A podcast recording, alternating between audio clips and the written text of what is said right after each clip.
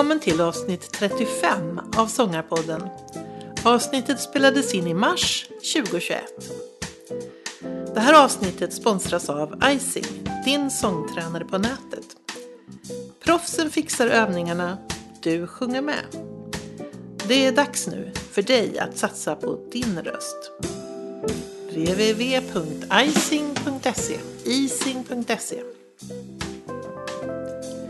han är svensken i New York som av branschfolk har jämförts med både Sting och Missil. Och självaste Quincy Jones tycker att vi ska ge oss själva en stund och lyssna på denna romantiska artist. Vi väntar på Anders Holst.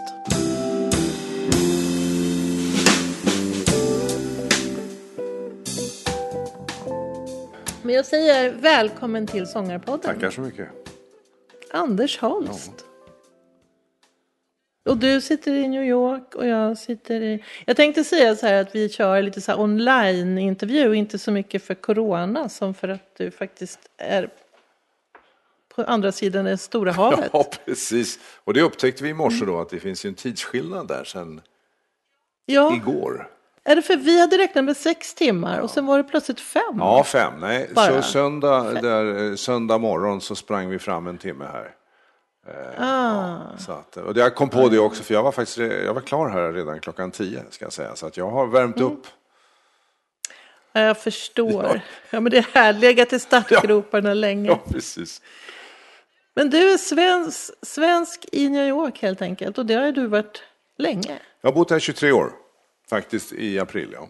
Så jag sitter här, jag vet inte om du ser det bakom mig här, det är, det är en domstolsbyggnad. Vi är nu nere på eh, Manhattans södra, södra del och eh, på 37 våningen så vi har fin utsikt här. Så om du hör något ylande så är det faktiskt vinden som ylar runt fönstren här. Ja, Vad, vad så att det är spöklik eh, stämning. Ja. Hur kom det sig att du lämnade Sverige? Ja, jag blev förälskad i, eh, i en kvinna. Ja. Eh, Så att det, det kom väldigt eh, oväntat, som en blixt från klar himmel. Men eh, så blev det. Så att jag flyttade hit då eh, 98. ehm, Och, men ehm, jag hade ju tre barn så att jag åkte tio dagar till Stockholm varje månad. Och gjorde så i Oj. 12 år faktiskt. Ja. Oj, oj. Nej, Så att vi hade ett, ett liv i Stockholm och ett liv här. Eh, och sen åkte man fram och tillbaka. Så det, men det, det fungerade bra. Det var mycket resande men, men eh, det är jag glad för idag. Ja. Hur är du, en, bara en bisak. Alltså jag hade förväntat mig att du skulle låta mer så härligt American Sirad. Men din svenska är ju verkligen opåverkad. Ja, alltså det, jag kan säga att det som är mer förvånande är tvärtom. Alltså man, man kliver in i en hiss här och de frågar vilket, vilken våning och då säger man då ja, 10 eller 12. Och så, Jaha, så, trevligt. var kommer du ifrån? Vadå? Jag, jag kommer härifrån. Nej, nej, alltså de hör på fem sekunder att du kommer inte härifrån. Och själv, själv tycker man då att man är ganska eh, flytande i engelska och man Just är det. liksom inne i det här. Men nej, så är det inte eh, faktiskt, utan man, man är, man är en, en, som många andra invandrare här. Ja, Det går inte ur där rända. Jag gör lite voiceover också, där, där märker man ju att de säger att det är, jag konkurrerar i någonting som heter eh, pan-european eh, dialekt, alltså Ah, någonting som är lite sådär, det är inte engelskt, engelskt, brittiskt eller inte amerikanskt, utan det är europeiskt, non-descript så att säga. Och det finns en liten nisch för oss. Pa, det. Pan-europeer. De konstiga skurkarna kanske. Ja, man kan inte sälja, sälja bilar, den saken är klar. Men man kan sälja, man kan sälja lite annat sånt där. Passera revy. Just det. Hörde, du är ju en av de här människorna som har gjort det som många går och drömmer om men aldrig kommer till skott. Du har bytt inriktning på ditt liv. Inte bara har du flyttat utan du hade en helt annan karriär först. Ja, eh, det kan man säga. Alltså, mitt problem är väl det att jag är väl, eh, vad man kallar det på svenska, en mångsysslare. Jag håller på med mycket olika saker. Och, eh, så det här var väl att, att lägga till ett lager utöver det som jag gjorde tidigare. Men, men eh, du har rätt i det, jag gick på Handels i Stockholm och sen eh, jobbade jag som företagskonsult i många år. Um, men har alltid haft en dröm om musik, jag har alltid haft musik som rullat mm. i, i huvudet. Uh, och, och, så jag har skrivit låtar till mina barn när de fyller år och till bröllop och, och så vidare. Um, och sen så när man kommit en bit i, i, i livet där så, så, kände jag det att man kanske ändå skulle lyssna på det som pågår inom i, i huvudet på en när inget annat gör det. Um, och det är väl också så kan man säga när man kommer hit till USA att här är ju kulturen väldigt mycket fokuserad på att lyfta fram ens passioner och att det är det som egentligen är, är det som skapar säga, ett lyckligt liv. Så att jag, jag, lyssnade på det och tänkte att om jag inte gör det här nu så kommer jag säkert att ångra mig. Så att eh, det blev liksom att inte byta inriktning dramatiskt så, så att liksom nu, nu sysslar vi inte längre med någonting i det här utan nu håller vi bara på med det här. Utan det var som ett, att introducera en, en, en, ett eh, alternativt lager så att säga. Så jag började skriva lite låtar. Jag jobbar ihop med Mats Byström som är jazzmusiker som bor på Lidingö. Mm. Och det började med att jag hade ett 40-årskalas. Det var kanske så här midlife crisis, vad vet jag. Eh, och då hade vi, temat var MTV och då behövde vi en orkester som skulle sponsra då. Gästerna delades in i olika grupper som skulle uppträda.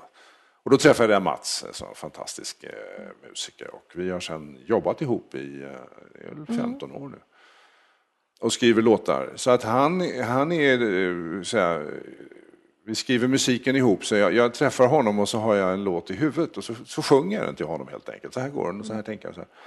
Och då brukar han komma ifrån han kommer från Luleå så han brukar säga du finns det något kaffe hemma?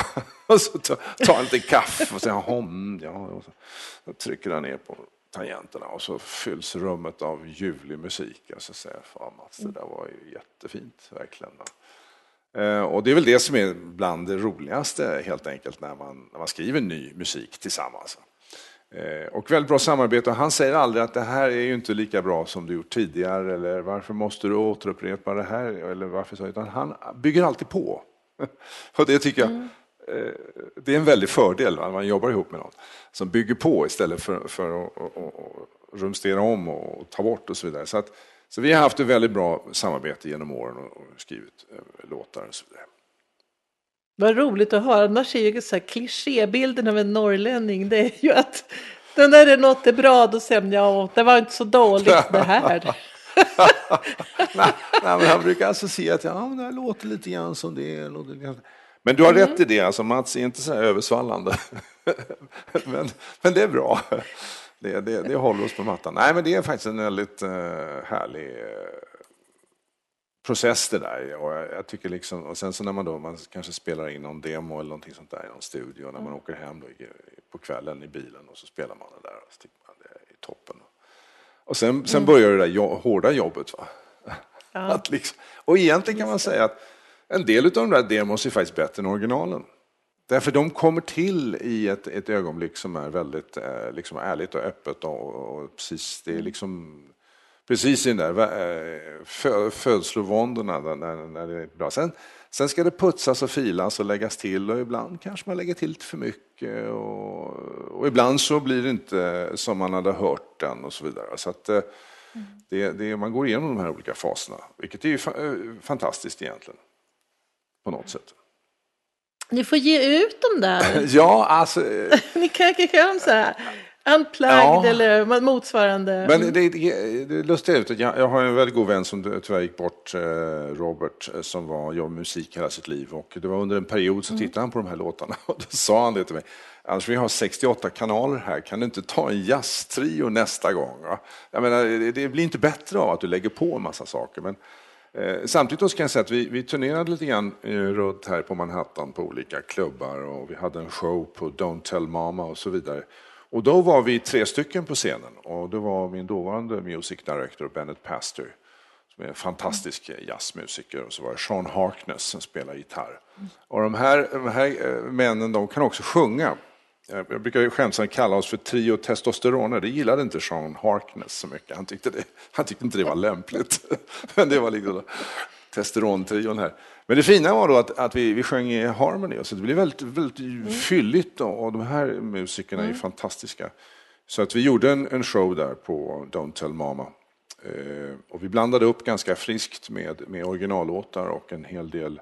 Alltså, det, när man har en sån där show så måste man berätta om en story. Alltså, det var The Man in the Song kallar vi det här för. Jag jobbade ihop med Eric Michael Gillette som är, var min dåvarande eh, vocal coach och jobb, som jag jobbat mycket med.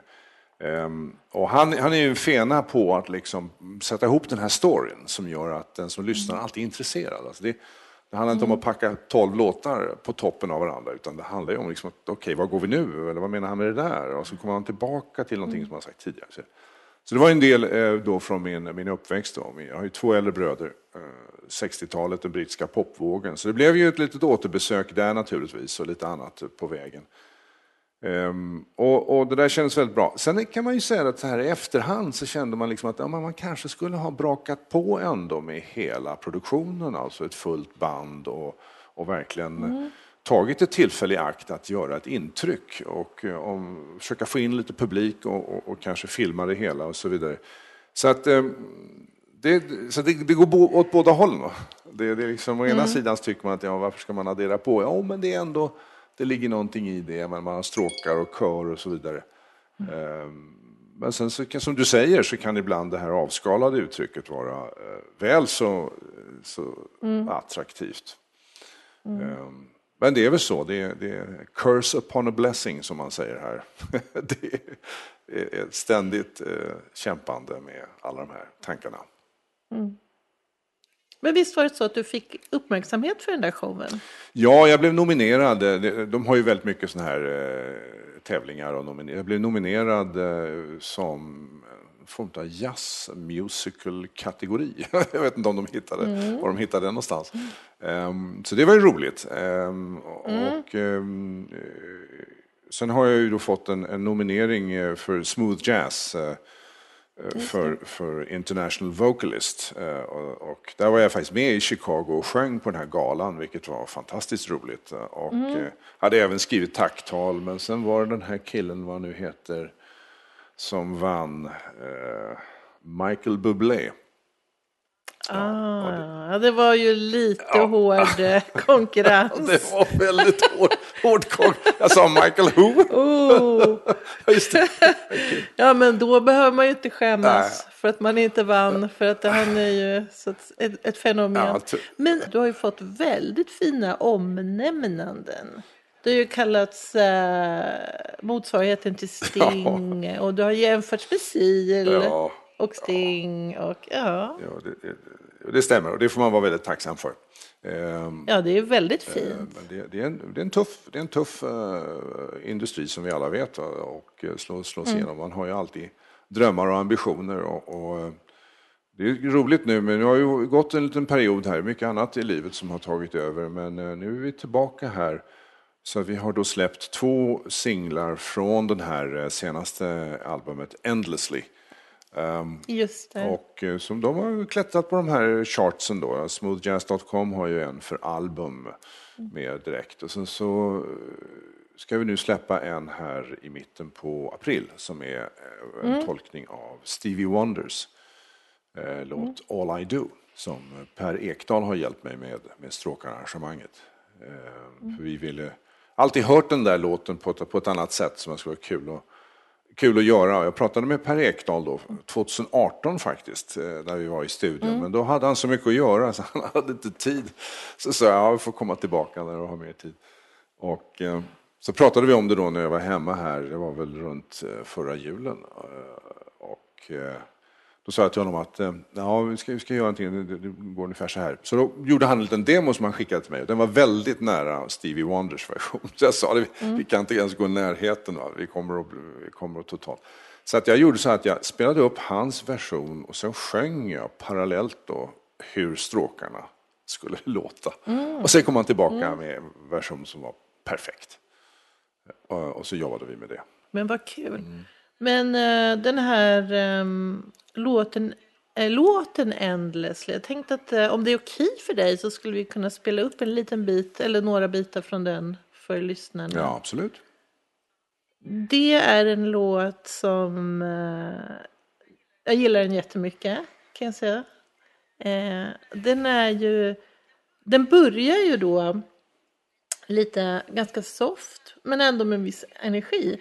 Eh, men det som är fullständigt är underbart att efter ett tag så, så ökar ju liksom, eh, intensiteten och så kommer det loss i världens pianosolo. Sen när, när du kommer tillbaka då är det så här bam, fullt tryck. Det ska vi lyssna på. Mm. Open air. We'll have time alone to contemplate. On this journey we'll go on. And when I do, the joy will flow right through, and my thoughts will be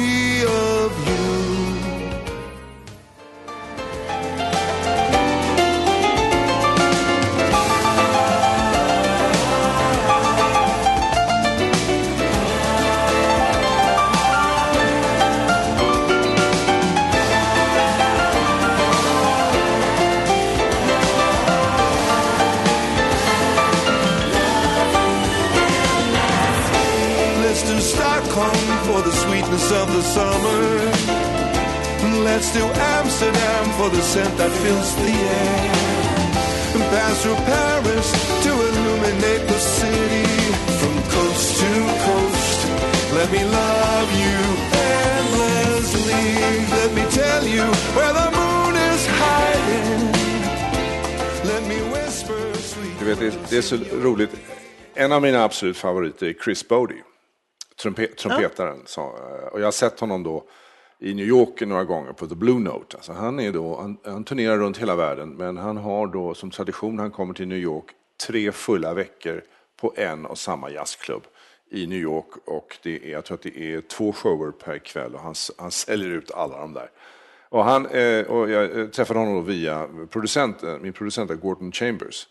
Mm. och, så vi pratade lite grann fram och tillbaka. Sen då under den här, när vi precis skulle lägga ihop det här albumet eh, i alla dess komponenter. Eh, så, och det här var väl då förra våren, måste det ha varit, eh, sommaren kanske i alla fall. Så sitter vi ute och äter, eh, det kunde man göra då. Eh, och så går Chris Boaty passerar förbi. Så, Chris, och så han en vän som, ja, jo, det är Chris, ja, men tjena. Så började vi prata då, utan att jag, jag, menar, jag har träffat honom och hälsat på honom och så vidare, men jag är ju inte, inte kompisar på det viset. Eh, och då sa jag till honom så här, ja men det, ja, det, vi pratade, han, han, han turnerar ju väldigt mycket då, så han hade ju väldigt mycket tid mm. över, så han höll på att jobba med ett eget album, han höll på med lite andra saker fram och tillbaka. Jag sa det till honom, men jag har ju en låt där, du skulle vara perfekt för dig. Så att, jag tänkte att jag skulle lägga Chris Bodys trumpet på slutet på den där låten, där, för det är så roligt när du säger det, att den ökar och ökar. Va? Och så tänkte jag, vad ska jag toppa med? Du vet, Chris Bodie som lägger ja. på några riktiga så här. Ja. Ehm, så, så tänkte jag då, vet, som man gör, fasen alltså, jag skulle ju ha frågat honom när, jag, när han var här. Mm. Sådana saker som att, ja, man, det skadar ju inte att fråga, va? man kan ju bara få nej. Nej, och, frågan är fri. Ja, ja. Det spelar ingen roll. Så jag tog kontakt med hans producent då, eh, eller hans manager, eh, Colombo. Eh, och fick faktiskt svar ganska direkt där de sa det att Chris har då kontraktsmässiga frågor som gör att han kan inte hoppa in hur som haver. det är klart, man är ju inte den mest världsberömda artisten heller. Men, men eh, de sa det väldigt artigt att, att det, det gick tyvärr inte då för att han har. Mm. Men eh, så att det är roligt att du säger det, att när, när det brakar till i den där låten. Och, och Shedrick Mitchell då, som är musik, music director, han är ju fantastisk. Han sätter ju sin prägel på, på väldigt många låtar med sitt pianospel. Mm. Men jag har alltid känt att ah, det vore suveränt att lägga på Chris Bodie på toppen mm. av den här kakan. Mm. Alltså, det skulle verkligen... Fast jag tycker nog den duger ändå. Det är jättehärligt. Men det är som att det är nästan som att ni luras lite i början för den är lite så här smooth och man tänker ja, ja. vad ska man säga, easy listening, ja, ja. easy listening och sen så blir det bam, så här, ja, ja. jättehärligt. Ja, men den är underbar den där låten för den, den, den, eh, är, den är ju lite grann en sån här, vad ska jag säga, eh, roadtrip eh, genom mm. Europa och jag älskar ju att bila. Förra sommaren mm. så, så körde jag ner till södra Frankrike. Och, då sköt vi musikvideon förresten, för att min, min, min dotter jobbar ju med det där i Los Angeles. Och min andra dotter mm. jobbar med hemsidor och allt sånt där. Så att det blev en sån här family affair och jag åkte med min bror. Eh, och, och sen, det är väldigt gulligt. Ja, alltså det, det, det, Lilla barn. Ja, jag menar, det, det, det är inte så prestigefyllt. Va? Och det, alla Nej. behöver inte vara så jävla coola och, det, och allt sånt där. Utan, utan det var bara liksom en kul, eh, liksom, lite grann familjealbums eh, liksom, resa genom Europa mm. med den här musiken. Då. Mm. Så att, eh, det var roligt. Och igår så var vi ute och, och, och sköt här runt Manhattan. Vi ska ju då, med den här All I Do ska vi göra en video tänkte vi. Mm. Nu blir det ju inte en sån här semesterresa med familjen men det blir väl någonting annat kanske. Får vi se. Mm. Men vi tog några fina bilder. Ja. Annars tycker jag du har gjort väldigt roliga videor måste jag säga. Man kan besöka din hemsida. Jag jobbade ihop med Peter Israelsson och eh, ja, fascinerande, han är en fascinerande människa som tog tag i det där och jag tror att vi sköt alltså två, två videos på, på i princip fyra dagar och jag har aldrig sett en Oj. sån fantastisk arbetsetik. Alltså han, han, vi jobbade mm. från sex på morgonen till, jag vet inte hur, när vi slutade på natten där men men en, en, fantastisk, och vi hade gjort lite planering och så här, så här skulle vi lägga upp det, så här skulle vi lägga upp det. Jag känner ju Peter, här, Peter sen gammalt. Han kommer från eh, annonsbyråvärlden eh, och ehm, så hade vi gjort lite förberedelser så jag hämtade upp honom på Arlanda och sa ja Peter, jag tänkte vi skulle lägga upp det lite grann. Så jag sa, nej men så där kan vi inte göra, så, eh, vi måste göra så här. Okej, du är alltså en spion, eller du är en hemlig agent och sen kommer den här tjejen, hon snor dina papper. Okej, nu måste du döda henne, så där, vi måste ha någon här som är snygg därför att eh, alla vill inte titta på dig. Sorry to say. Alltså, han liksom fabulerade ihop den här hela storyn och ska vi ha lite Matrix och ska vi ha det, det. Jag tror, titta på honom, så galen man. Men, men eh, sen hade han också en, en, work ethic att backa upp det där med, vilket ju var fantastiskt. Det. Så, att, så att, eh, ja, det, var, det var, tror jag, en av de roligaste veckan jag, och det var, det var fullt drag och det var massor med människor som vi hade, vi hade audition med folk liksom, det var helt galet. Och samma sak med den andra videon då, den där killen som, den här damen som ska på väg till sitt bröllop då bilen går sönder. Ja, du hämtar upp henne. Så, bilen, så, så sitter ni och snackar i bilen. Då. Så, så blir det liksom, fattar lite tycke. Då. Ja, alltså, ja, han gör det på, liksom, på, noll, på noll minuter bara wow. fabulerar ihop det. Wow. För det är ju väldigt roligt. För ni som inte har tittat kan ju då gå och göra det efteråt. Eh, roliga historier som ger någon extra, liksom extra till låtarna. Ja. Så att säga. Och det här, eh, ja dels så är det en spionhistoria. Ja. Den ena. Och den andra just så här, en, bru, en kvinna som är på väg till sitt eget bröllop. Konstigt nog åker hon ensam i en bil som då förstås går sönder. Ja. Och så kommer den räddande gentlemannen farande. Så, and the rest is history. The rest is, det roliga med den förra som du nämnde, där, Love Me Like a River, då är det så att regissören hade sagt okej, okay, då kommer ni på den här bron då mellan eh, Nationalmuseum och eh, Skepps, Skeppsholmen. Då? Nej, inte Skeppsholmen utan eh, den här Blasieholmen är det kanske inte heller. Den här holmen som Moderna muse med alla museer, museer ligger på. I vilket fall som helst. Mm. Vi går under det där, väldigt fina broräcket med den här kronan och så. Ni går där. Och du, mm. du skjuter henne och sen flyter hon iväg. Då. Så fotografen han fick klä ut sig i grodmansdräkt med peruk. Han flöt, han flöt längs Stockholmström ner. Och så att, ja, vi var väldigt nöjda med den här tagningen. Så satt jag och visade det här för mina barn då. Då sa de, vad gör du? Hon som var så snygg, ska du döda henne? Ska, så här kan du fan, de blev upprörda. Så, Pappa, så här kan du inte göra. Så vi fick, vi fick, vi fick göra om slutet. Så att det blev mera av, du vet, en... en, en... Ja, för det, det är ju inte med, utan det är lite så här att man förstår ja. att något händer. Men det, ja, det, det, det, det, det funkar inte. Men det, det var väldigt underbart, de här barnen. De sa att nej, men så där kan du inte göra. Oh. Ja, roligt du pratar ju mycket om de här med personerna som hjälper dig med olika delar av produktionen och det är ju något som man tänker på att du omger dig med väldigt duktiga människor. Och så håller du kvar, alltså du, du spelar in till exempel i USA, sen mixas det i Sverige, du är liksom samma, fortsätter att samarbeta med folk både här och där? Ja, alltså jag har ju ett team i, i Stockholm som jag har jobbat med i många år. Det är Mats Byström då som, som eh, skriver mm. musik och sen är han med vid inspelningar och så vidare. Sen Jerker Eklund som är en fantastiskt duktig musiker men också inspelningstekniker mm. och producent. Eh, och eh, man kan säga att Jerker har ju spelat en liten nyckelroll här därför att vi spelade in alla de här låtarna i Brooklyn eh, live och det var väldigt mycket material. Och jag försökte då hitta en motsvarighet till Jerker här. Men kunde inte det helt enkelt så att vi, vi, vi, vi tog över allt material till Stockholm. Och sen jobbat med Alar Suna i, i många år. Mm. Så han, han, är lite grann chairman of the board. Han, när han börjar rynka på näsan då vet man att man, man har stora problem. Um, nej, men så att, så att det, jag trivs och vi är väldigt goda vänner givetvis. Alltså, vi, vi trivs väldigt bra. Men den här senaste albumet då så vill jag ha någonting nytt lite grann. Eh, därför att jag känner det att eh, alltså problemet här är att man måste, det är svårt om man har en svensk produkt som ska in i ett amerikanskt system därför den har mm. ingen hemvist egentligen. Eh, så den här gången, jag ville ha lite mera souligt, lite mera R&B, lite mera... Mm. Smooth jazz är ju en genre som, som eh, man kan säga, eh, det är ju oftast då jazz, instrumentell musik är det. Och elaka mm. tungor säger väl att det är lite hissmusik i, i det hela, så det är väldigt mm. väl po, po, polerat och sådär. Vi, jag tycker inte vi gör riktigt smooth jazz som smooth jazz i sin ursprungsform om man kan säga så. Nu har ju smooth jazz-genren utvecklats en del eh, genom åren här. Bland annat så har ju vokalinslaget ökat eh, väsentligt. Jag tror att det är 40 procent eller 45 procent på de här listorna. Var det någon som sa, jag vet inte om det stämmer. Ehm, och ehm, det är allting då som du nämnde, Sting eller Nora Jones och så vidare. Det har liksom breddats. Det finns även till och med hiphop på de här eh, playlists som smoothjazz.com har. De har ju lite olika playlists där.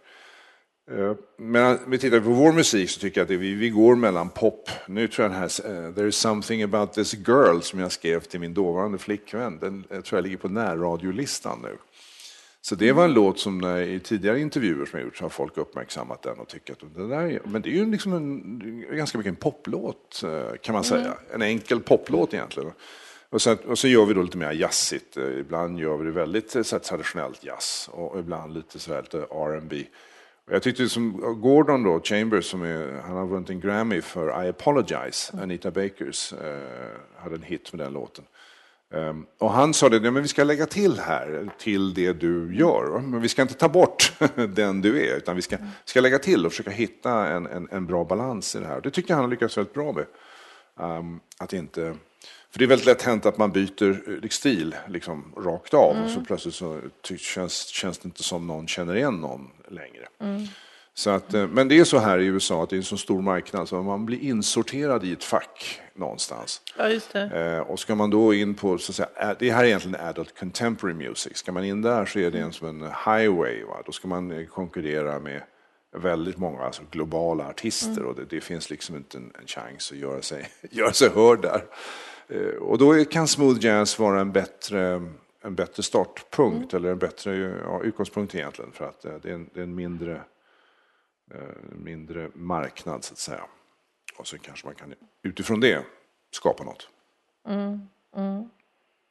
Men hur tänker du framöver och vad är Nej, men jag, alltså vi har gjort nu fyra album och nu, det var väl några år sedan vi, vi slutförde den tredje här. Alltså Eh, Soho Suite som kom ut 2011 faktiskt. Eh, och då mm. gjorde vi en, eh, så att vi skulle uppträda med de här, den här musiken och verkligen se till att vi fick våra, kunna uppträda live med allting.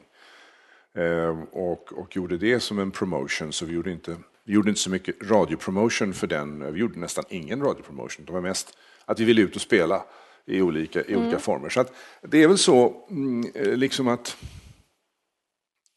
när man håller på med det här så är man är ju ambitiös. Man vill ju att musiken ska komma ut och man vill att det ska bli uppmärksammas och man vill få en slags momentum i det här, en rörelse framåt. Mm. Mm. Men vi vet ju alla det att det är inte så lätt alla gånger. Nej. Så att eh, du kan ha ett momentum under en viss, under en viss period och, och, och sen kan det liksom dö ut lite grann. Och det, mm. det är väl så inom musikvärlden att uh, det är hela tiden en, nya krafter som tar över. Så att, så att min ambition det är väl, det är väl att, att, att, försöka vara så ambitiös som jag kan och, och försöka göra så mycket mm. utav det material vi har. Och, och, se hur långt det går. Och nu tycker jag vad som är roligt den här gången är att vi har fått ett bra gensvar eh, inom smoothjazz.com. Jag tror att Eh, jag har ju då, det var ju några år sedan förra albumet kom ut så att eh, man har ju lite grann att ta igen där. Men, men det var så roligt att Endlessly blev så väl omhändertagen. Mm. Eh, och sen har vi då tre covers faktiskt. Vi brukar göra en cover på varje album. Men, jag, men covers är bra därför att det kan också visa en annan sida av en själv. Mm. Och det kan också visa en annan sida av, en, av låten. Som, som kan vara intressant. Och det kan hjälpa en lite grann eh, framåt mm. i det hela. Så att, min ambition är att försöka göra så mycket jag kan av det här. Och om det, om det liksom tar, tar tag och om det blir en rörelse framåt så, så skulle jag tycka, vara väldigt glad och tacksam för det. Och, mm. och, göra. Men det är inte så att jag lever och dör av det här utan liksom funkar, funkar mm. inte det så, så får vi ta nya tag. Och, och, och, jag mm. har lite nya idéer om, om eh, låtar. Jag har ju massa låtar givetvis som ligger där. Men, men, eh, så att det får vi se. Men, men det är spännande mm. i alla fall och, och vi får se då. Nej men det känns ju också, jag frågar lite grann därför att den här Endlessly, den det känns, det är du, men det känns som en nystart. För att, alltså rent musikaliskt. Att den är, det är ett lite nytt sound mm. och det det är coolt och det är ja. bra. Och så tänkte just på det, var det tidigare också förstås, men jag tänker just att det här, um, din, eh, de du arbetar med, de går ju inte av för hackor liksom, utan det tyder ju på en ambition från din sida ändå. Ja, absolut, och det var lite grann som vi pratade om det här med hissen, va? När, man, när man säger vilken våning man ska till och de säger, ja men var kommer du ifrån? Eh, att, eh, då gör du någonting, och det kanske vi gjorde då tidigare, att det var ju en väldigt svensk produktion. All, det var ju svenska musiker och allt, allt sånt där. Sen hade jag då med mig Eric Michael Gillette, min vocal coach. Han kom faktiskt till Stockholm när vi spelade in mm. eh, den förra eh, LPn under en vecka. För att just mm. vara den här, så att säga, eh, bevaka det här med när det blir lite för svenskt i uttrycket och när det blir liksom lite för, för så vidare. Eh, så att den här gången försökte vi motverka det genom att ha alla är amerikanska eh, musiker och amerikansk eh, producent. Det är väl några låtar här med svenska, mm, den här, eh, ja, det, det, det, är väl två låtar som vi har svenska musiker på. Men, men så jag tror att det, det, det, det var en ambition att, liksom, att det skulle låta lite mera eh, det skulle låta på ett annat sätt lite grann. Letade efter. Det var väldigt roligt med, med, med Gordon faktiskt, därför att jag, när jag jobbade med honom och skrev låtar och skrev texter och så vidare så hade vi sessions där vi gick igenom varje låt. Och där han ställde ja. liksom, det var som, blev som så här terapisessions. Va? Liksom, ja, men var är vi någonstans och vad som har hänt och vad menar du med det här och varför säger du det där och vad, hur hänger det här ihop? Och det var väldigt bra. Alltså, jag har ju tidigare haft den här mm. idén om att ja, men jag skriver det här som jag vill ha det och egentligen inte öppen för att ändra speciellt mycket. Och det, det är ju idiotiskt egentligen, men det, ibland så tänker man så här att man ska, ska man göra det så ska man göra det på sina egna villkor. Va? Men jag måste säga att det var faktiskt en väldigt bra övning med honom. Inte för att det blev så mycket stora förändringar, men det, det kändes på något vis mycket bättre genom att man hade gått igenom det hela och, och, och bearbetat texten. Eh, och, och så säger han att ja, det där ordet är inte så bra, va? det där är, det är fel associationer. Och, och ibland har man en, jag har en tendens att texter skriva lite för abstrakt. Och, och, det var någonting som han också nämnde, att eh, det är bra att vara abstrakt för det ger utrymme för tolkningar, men blir man för abstrakt då tappar folk intresset. Då, därför att det, det, blir liksom för, mm, det blir för komplicerat. Så det blir en balans där. Sen finns det de som skriver texter som är väldigt på. Liksom. Det, man vet precis vad som händer och det handlar om kärlek och det handlar om det, inte, det, inte, det. Det finns inte en tvekan. Men jag tycker det är roligare att, att liksom man undrar var, var är vi någonstans och vad är det som har hänt här och vad kommer att hända och vad, vad, vad är problemet? Mm. Um, så att det, det, var, det var en kul uh, upplevelse att göra det. Och det, det, det rekommenderar jag alla alltså att ta. Jag... Låtskrivare idag verkar ju jobba i teams. Mm. De jobbar ju inte ens ensamma och så tar de in en till utan det är flera stycken och så har de internat och så kanske någon bidrar med en liten fras och så kommer någon annan på någonting. Och det är ju på ett helt annat sätt. Ja, Um, nej, men det, det, är väl mycket också teknologin som möjliggör att man nu kan liksom samarbeta och, och, på ett annat sätt än man kunde kanske tidigare, vad vet jag. Um, mm. Nej, men det, det, är viktigt det där med att ha, jag, vet, jag hade ett projekt en gång um, när jag då i min amerikanska karriär så var jag då jobbade med min hustru uh, med något som heter Ross Institute och vi hade ett musikprojekt. Mm. Uh, det var elever från Rytmus och elever från uh, musikakademin i Shanghai och eh, Ross School då, som ligger ute i The Hamptons. Ehm, och, där, och tanken var då att vi skulle skapa ett projekt, ett, eh, en komposition baserat på de här eleverna, eh, elevers arbete som också var grundat i, kan man säga, respektive land eller kulturs musiktradition. Så det var väldigt intressant och det var en som, som man, de skulle då presentera olika typer av musik från sitt hemland och någon tog fram någon sån här eh, jojk. Och en kinesisk elev reste sig upp och sa, ja men det där påminner mig om vår musik hemma där vi, och så spelade de då, så plötsligt började de här två musik, eh, musikstyckena kommunicera med varandra, så det var väldigt fascinerande. Men då var just ett litet drag där att de svenska eleverna när de hade gjort någonting så vi hade då Bengt-Arne Wallin med som mentor. Vi hade mm. Quincy Jones med som mentor. Eh, och, men de svenska eleverna, de, var inte, så, de, de ville inte att de skulle peta i, i låtarna. Mm. Utan det här har jag gjort, mm. det här står jag för. Och det, ska, och det sa liksom att, jag menar, här har du ju ändå liksom en... Eh, vet, I Bengt-Arne Wallin som är Sveriges Quincy Jones, som var Sveriges Quincy Jones kan man säga. Här har du en mm. fantastisk liksom, erfarenhet och resurs. Och, Nej, det, det, det, var en väldigt stor kulturskillnad där, alltså att de svenska eleverna... Vad intressant. Ja, de ville liksom stå för sin grej och de ville inte, ville inte ändra eller eh, ompröva eller så vidare. Så det tycker jag det var en intressant, och, och, men det var intressant då, i min egen erfarenhet då att jag, att jag hade samma, samma tanke och förstod hur, hur, hur, eh, hur mycket bättre det blir när man jobbar ihop med, med någon som är verkligen duktig. Men det är kanske är skillnad om man har om man startar med den förutsättningen, vi ska skriva en låt ihop. Ja. Eller, eller om man kommer, det här är min låt, ja då säger någon, fast jag tycker du ska ändra ja, just det. till lite det är så, känsligare. Det är så populärt. ja. Jag känner så här instinktivt att man inte skulle tycka att det var så kul. Nej. Hur du, du pratade om din vocal coach. Ja. Berätta om dina vocal coaches. Ja, jag har, jag har haft tre så här långt. Ehm, Jean mm. Lovetri som jag började med, hon tror jag hade mera en operabakgrund faktiskt. Mm. Och på den tiden så var det väl mera en, eh, liksom av nyfikenhet. Det var väl inte så mycket att egentligen, eh, utan det var mer att att, att börja sjunga. För jag är ju inte skolad eh, i det här på något vis. Jag har ju inte någon utbildning. Eh, jag, har inte, alltså jag kan inte läsa noter. Nu har jag då sjungit i kör under ett antal år som jag tyckte var väldigt spännande och roligt. Och då har man ju fått verkligen tvinga sig att lära sig mer att, uh, musik, alltså teori och musiknoter och lära sig läsa det på ett, på ett bra sätt. Men Genie Lovetti, där började vi. Sen och när var det? Ja, var det när du hade kommit till Ja, precis. Det var nog början på 2000-talet, där, 2002, 2003. Mm. Liksom det började liksom, ja, med, med, med, lite lektioner. Jag började ta pianolektioner också. Eh, och det har jag försökt många gånger ta, men, men min pianolärare såg mina händer och sa att det här kommer ju aldrig gå. Men vi gör ett försök. Vi gav det tre försök och sen, sen sa vi, sluta med sådana här plågsamma pianoförsök. Eh, nej, så jag, jag är egentligen inte skolad i någonting, utan jag bara hör musik i huvudet och sen så är Mats en fantastisk människa som plockar ut det där.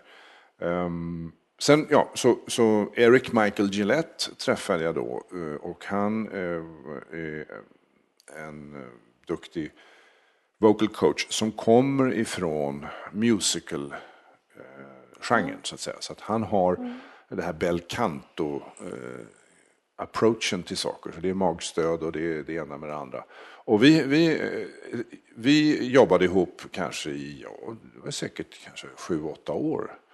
Ehm, och vi blev väldigt goda vänner och han var också involverad i, som jag nämnde tidigare, då, vår inspelning av vårt, vårt tredje album.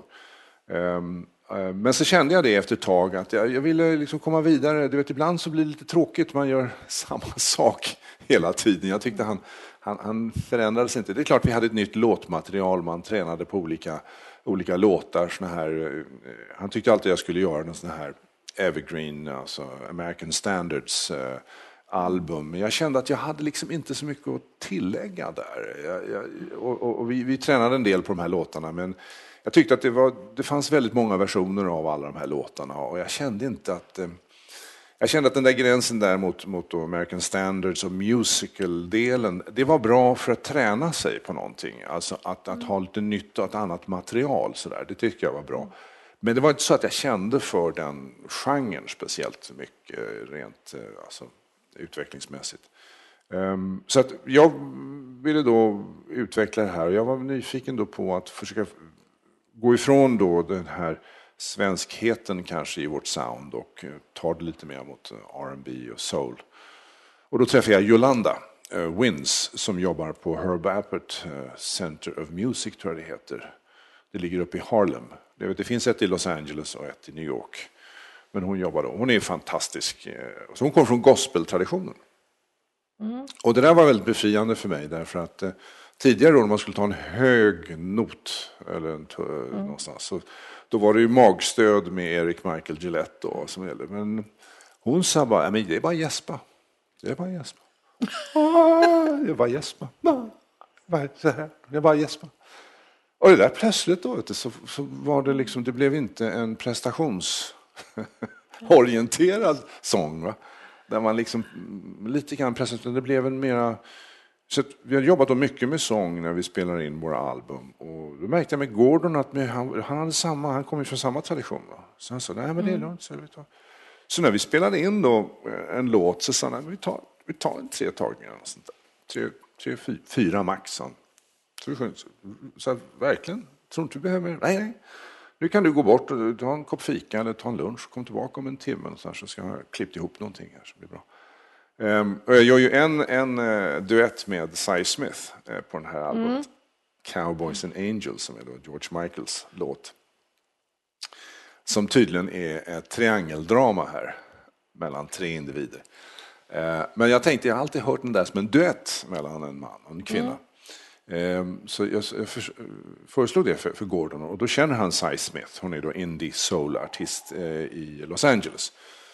Etablerad, fantastisk eh, sångerska. Och hon har faktiskt jobbat med Chris Bodie i många år. Så hon, mm. hon är med och turnerar runt världen med honom.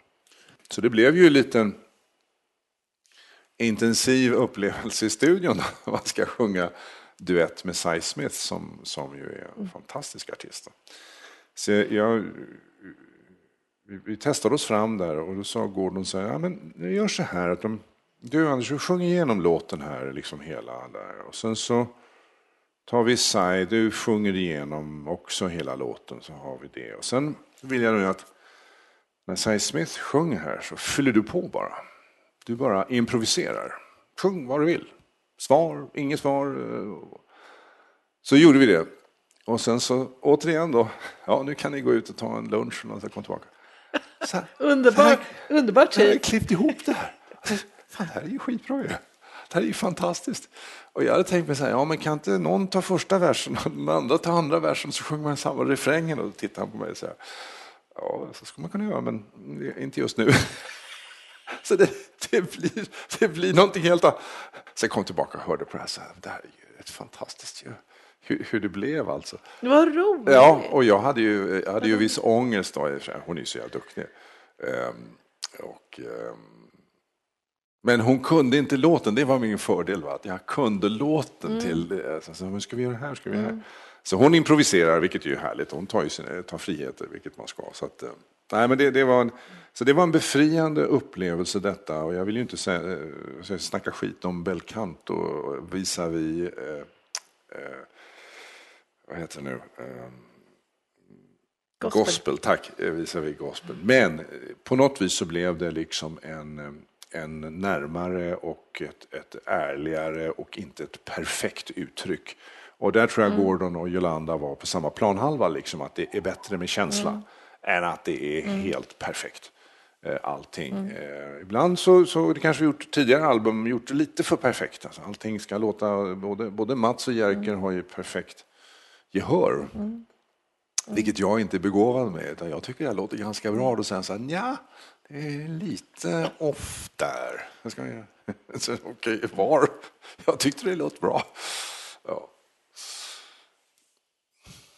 Men vad tror du om det här att du har haft de här tidigare sångpedagogerna som ju ändå har liksom skolat dig en bit in mot det här belcanto-sättet. Att det är ändå när du sen släpper, att du har nytta av det du lärde dig tidigare? Ja, men det tror jag absolut. Och jag tror också att det finns en mognad som går parallellt med allt det här. Att man känner att mm. i början så, så, så letar man liksom efter vem, vem, vem det här är. Men det är intressant också, jag tycker i, både när jag har pratat med, med, med mitt svenska team, då, med Alar och Jerker och så vidare, så har vi alltid haft den här, och även då med Gordon, att liksom, ja, men rösten liksom, den kommer in här och den ligger där och sen så händer det saker under ytan här som puttrar och, och, och, och lite grooves och grejer. Men det har ju inte varit så att säga att, att eh, vad ska man säga, jag har inte varit the main attraction om jag uttrycker mig så, utan det har varit en slags känsla som ska kommuniceras här. Och, och då säger vi att de olika ingredienserna, det är att den här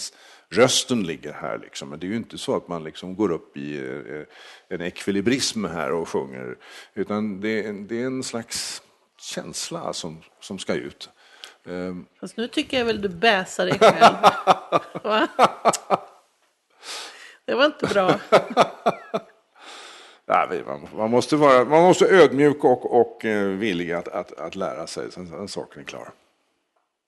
Det är mycket med det där med röst. Att rösten kan ju vara, folk kan sjunga fantastiskt eh, tekniskt bra och så vidare. Men sen finns det ju det här att vissa röster har ju en inneboende kvalitet. Så man, man gillar att lyssna på rösterna helt enkelt. Och då behöver man inte sjunga så Nej. väldigt ekvilibristiskt helt enkelt. Ja, alltså, nej men det är så, jag, jag tror att Sting har sagt det i något, i något sammanhang, i någon intervju, han sa att det som är det absolut viktigaste det är att man har en personlig, ett personligt sound, att man har ett, ett, ett sound eller en, en, en approach som folk känner igen, som de upplever är mm. autentisk och som är, som är särskild eller speciell på något vis. Jag tror det ligger någonting i det. Jag menar, ta, Leonard Cohen till exempel, som, som ja. har ju ett fantastiskt uttryck. Va? Samtidigt så sjunger han egentligen, jag menar, eller pratar han sig igenom låten? Man vet ju inte, spelar egentligen ingen roll, men därför att eh, uttrycket finns ju där.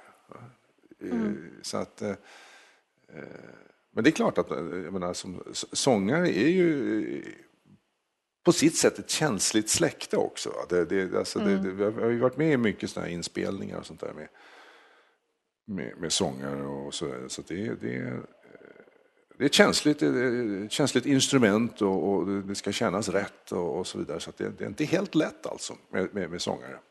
Om man har den inställning som du har, med mycket ödmjukhet, att den här rösten den är bara en del, alltså då har man kommit ganska långt tror jag i det här mentala. För att det är så känsligt och det är känsligt väldigt länge. Och sen kanske man kommer till ett läge där man kan vara lite mer att ja, det det vart kanske inte perfekt men det får duga. Ja. Eller någonting eh, sådär. Ja, precis. Och jag har väl varit där också. Du vet, att verkligen försöka få det att bli perfekt på många sätt och kanske inte heller eh, lyckats. Jag menar nu när jag tänker i, i så att säga, förberedelser i inspelningar och mm. även i studion där man liksom säger att ah, man får inte, liksom, det är inte riktigt, jag, jag försöker nå det här men jag kommer inte riktigt dit.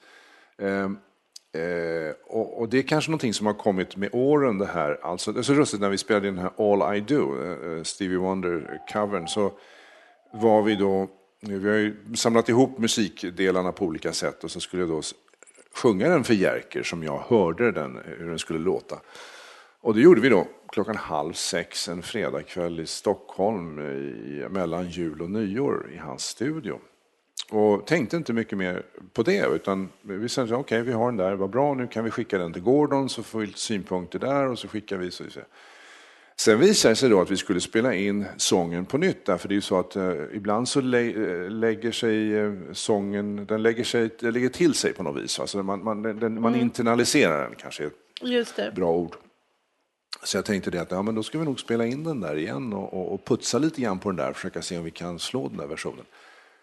Så vi höll på med det eh, en eftermiddag i New York och så bara konstaterade att nej, men den, här, den här slaskversionen vi gjorde i Stockholm då, jag, vet, jag hade en halvtimme eller en tre kvart på mig, så skulle jag iväg på någon annan grej. Va? Mm. Den håller ju, den, den, den, liksom, den har mm. rätt känsla, det är rätt, liksom, allting känns bara... Så det är lustigt hur det kan vara. Va? Du kan hålla på och träna och, och fila och, och försöka få, få det till perfekt. Och så kan du bara ta att nej men jag ska, Jerka ska sjunga, så här, så här tycker jag man skulle kunna sjunga den här låten och så gör man det. Mm. Och sen håller den hela vägen fram. Vilket är ovanligt. Det, det, det är väldigt sällan de där första tagningarna håller. Så nu med den här eh, nya skivan, kommer ni att göra, vara ute och göra lite konserter eller hur tänker du? Jag hoppas det. Nu, nu håller vi fortfarande på här och, och klarar oss ur den här pandemin här. Nu, vaccineringen har ju kommit igång på bred front här, vilket är bra. Ehm, och restaurangerna öppnar väl till 50 procent första april. Mm. I, inomhus. Nu var vi på restaurang här i fredags, jag tyckte det var fullsatt om jag ska vara riktigt ärlig. Men, men så, att, så till sommaren så kanske det börjar att bli bättre. Mm. Och förhoppningsvis då om vi, vi släpper den här All I Do till radio i mitten på april och, och den har vuxit till sig lite grann där så kanske det finns Mm. möjligheter att göra någonting fram till sommaren. Det skulle vara väldigt roligt faktiskt för det har varit, en, det har Mm. varit ett tag sedan vi gjort. Men gör du några spelningar? Tror, ja, nu är ju pandemin igång här, men gör du några spelningar i Sverige också? Nej, jag har faktiskt aldrig gjort det. Ehm, Mm. faktiskt aldrig gjort. Jag hoppas att, att vi skulle kunna göra någonting här eh, fram, till, fram till sommaren. Det vore, vore spännande. Det vore kul verkligen. Det tycker jag skulle vara jättekul. Hör du, eh, varje gång vi har ett avsnitt så brukar jag fråga den som jag pratar med om ett tips. Så får man tips till lyssnarna. Och då får man välja minsann vad man vill. om man vill ge något tips om livet eller sångrösten eller vad man vill. Ja. Eh, det är så här då, eh, att, varför Quincy Jones jobbade ihop med det här eh, projektet eh, som, som vi eh, jobbade med för några år sedan här. Det hör samman med att min dåvarande hustru eh, gjorde en dokumentär om Quincy, så känner honom väldigt väl. Så att när vi, när vi kom samman, eh, när, vi, när jag flyttade över till USA och, och vi gifte oss eh, sedermera, så, så träffade då Quincy under några eh, ja, tillfällen därför han var ju, han var ju gammal vän till, till familjen där. Eh, Och Quincy har ju svenska rötter eh, som vi vet, så att eh, det var ju en annan så att säga, länk i det där. Men då, då var det så att vi, vi skulle spela upp en del låtar för honom, det här inför vår första, som blev en EP, men vi hade tänkt göra ett album, men vi, vi, vi gjorde en mindre första eh, skiva. Och då skulle vi spela upp musiken för honom. Så vi besökte då honom i, Oh, lite nervös. Alltså, vi besökte honom i, i hans hus, hans nya hus, då, då Oh. nya hus i Los Angeles. Och min hustru var med givetvis. Och eh, vi satt och pratade och åt lunch och så vidare. Jag, bara satt och väntade på det där. Ja, ja, vi pratade vidare, pratade så pratade så, och så tänkte jag så att ja, nej, men det här blir, blir kanske inget av den här gången, men vi, får, vi tar det nästa gång då i så fall. Och sen så började närma sig då slutet på den här lilla visiten och då sa han så här, ja men nu måste vi, nu måste vi lyssna på Anders musik här.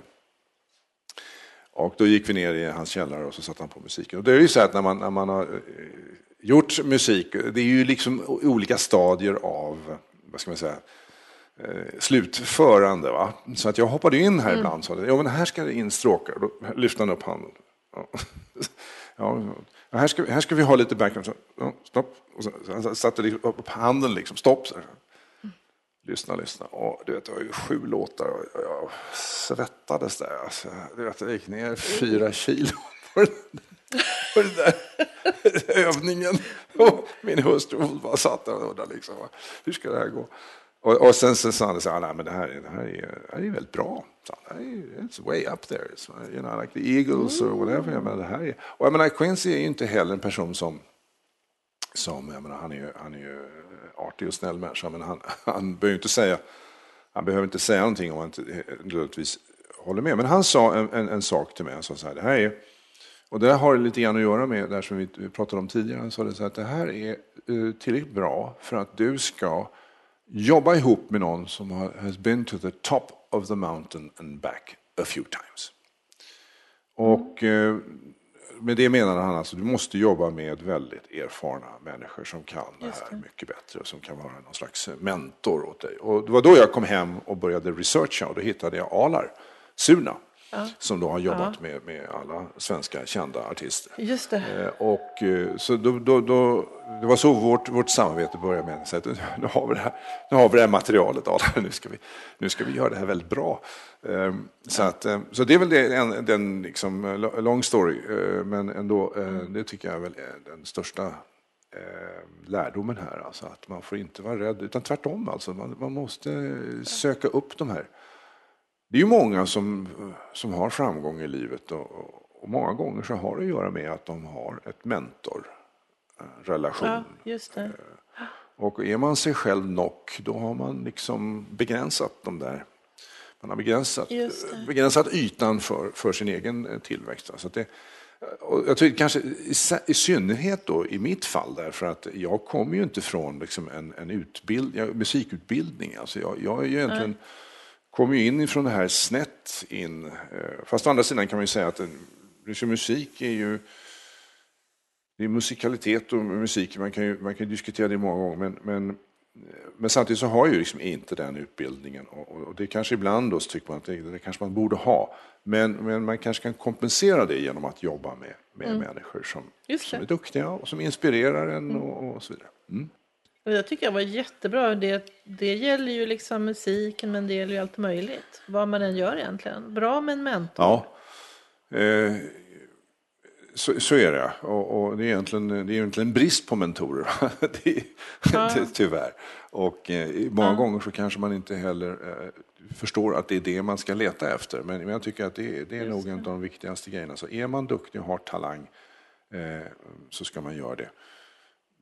Men jag tänker att eh, man kanske är för dålig på det. Vi pratar, man pratar ju oftast om att man ska börja lyfta upp varandra och så vidare. Men att man är lite dålig på det. Nu har ju du varit i USA många år men jag kan tycka att Nej, men det är ju, det är ju som jag sa, det, det, det är jobbigt också där. Du, du, du tar dina låtar till en person Quincy Jones, du tar dem till Quincy. och liksom det, är- jag menar, okej, kommer det från rätt håll så är det lite grann sån här öppen hjärtoperation. Alltså, för de här grejerna, det Mm. kommer ju ur, från dig. Va? Men det, det är lite Ja. känsliga grejer liksom. För att det, du, du, du Absolut. verkligen, vad ska jag säga, exponerar dig eh, vem du är. Ibland när man tittar på låtar man skriver så undrar man, är det här jag? jag menar, Lars Jansson som jag beundrar otroligt mycket, som jag tycker är en fantastisk människa. Och vi har gjort den här Verrazano Bridge, är faktiskt på Five, kommer från Lars Jansson. Eh, originallåten Humanity is one och den är instrumentell, men min bror skrev texten som handlar om då 9-11, om en, om en eh, troubled relationship in the shadow of 9-11 som man brukar säga. Eh, Och jag vet att Mats sa vid något tillfälle att Lars Jansson i någon intervju hade sagt, jag är inte säker på att det här stämmer, men då får väl Lars eh, protestera, att han tycker att han skriver så, så söta låtar, att han, tycker det är lite för sött, lite för snyggt, lite så här, lite för... eh, Och, och det är ju så med, med liksom, alla vi har ju ett DNA som ger avtryck i det vi, vår output. Och då kan man titta på de här låtarna och säga, men är det här verkligen jag? Säger jag det här? Varför betyder det här så mycket för mig? Eh, och, och då har du ju ändå liksom definierat dig själv. Och när man har gjort det och sen ska någon annan komma och ha synpunkter på det där, det, det, det är inte en lätt process heller alltså. Det Nej. ställer väldigt stora krav på mentorn eh, i, i, i det här fallet. Som kan, kan. Men vi måste ju faktiskt säga det att Quincy Jones var ju inte bara artig, alltså han har ju sagt väldigt bra saker. Jag har i alla fall hört honom. Du har en promotion-video på din webbsida. Där han verkligen rekommenderar människor att lyssna på din musik. Ja, ja, det var väldigt gulligt av honom jag menar, eh, det måste man säga, det, det är fantastiskt. ehm, Att det är på det viset. Men Så, så det var inte bara lite så här, ja det här är väl bra, du måste ha en mentor. Så var det ju inte. Utan, ja, nej men det tycker jag var strålande gjort av dig. Väldigt, väldigt modigt. Jag är imponerad. tackar. Ja, som sagt, jag gick ner fyra kilo. Och det, men, men jag tror att den som, var, den som var mest förvånad var min hustru. Ja. För hon tyckte att, hon undrade vad jag höll på med, kan jag ärligt säga.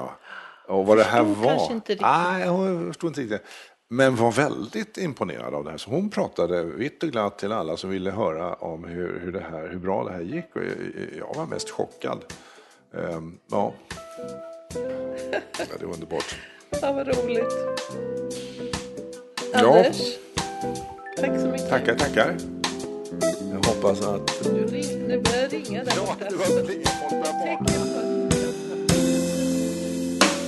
Du har lyssnat på Sångarpodden. Vill du ha mer information eller få länkar till artister med mera så gå då till vår egen webbplats www.sangarpodden.se Du som är sångare och tycker att det är svårt att hålla igång din sångröst Kolla in Icing, din sångtränare på nätet. Gå in på www.icing.se ising.se så får du veta mera. Vi hörs!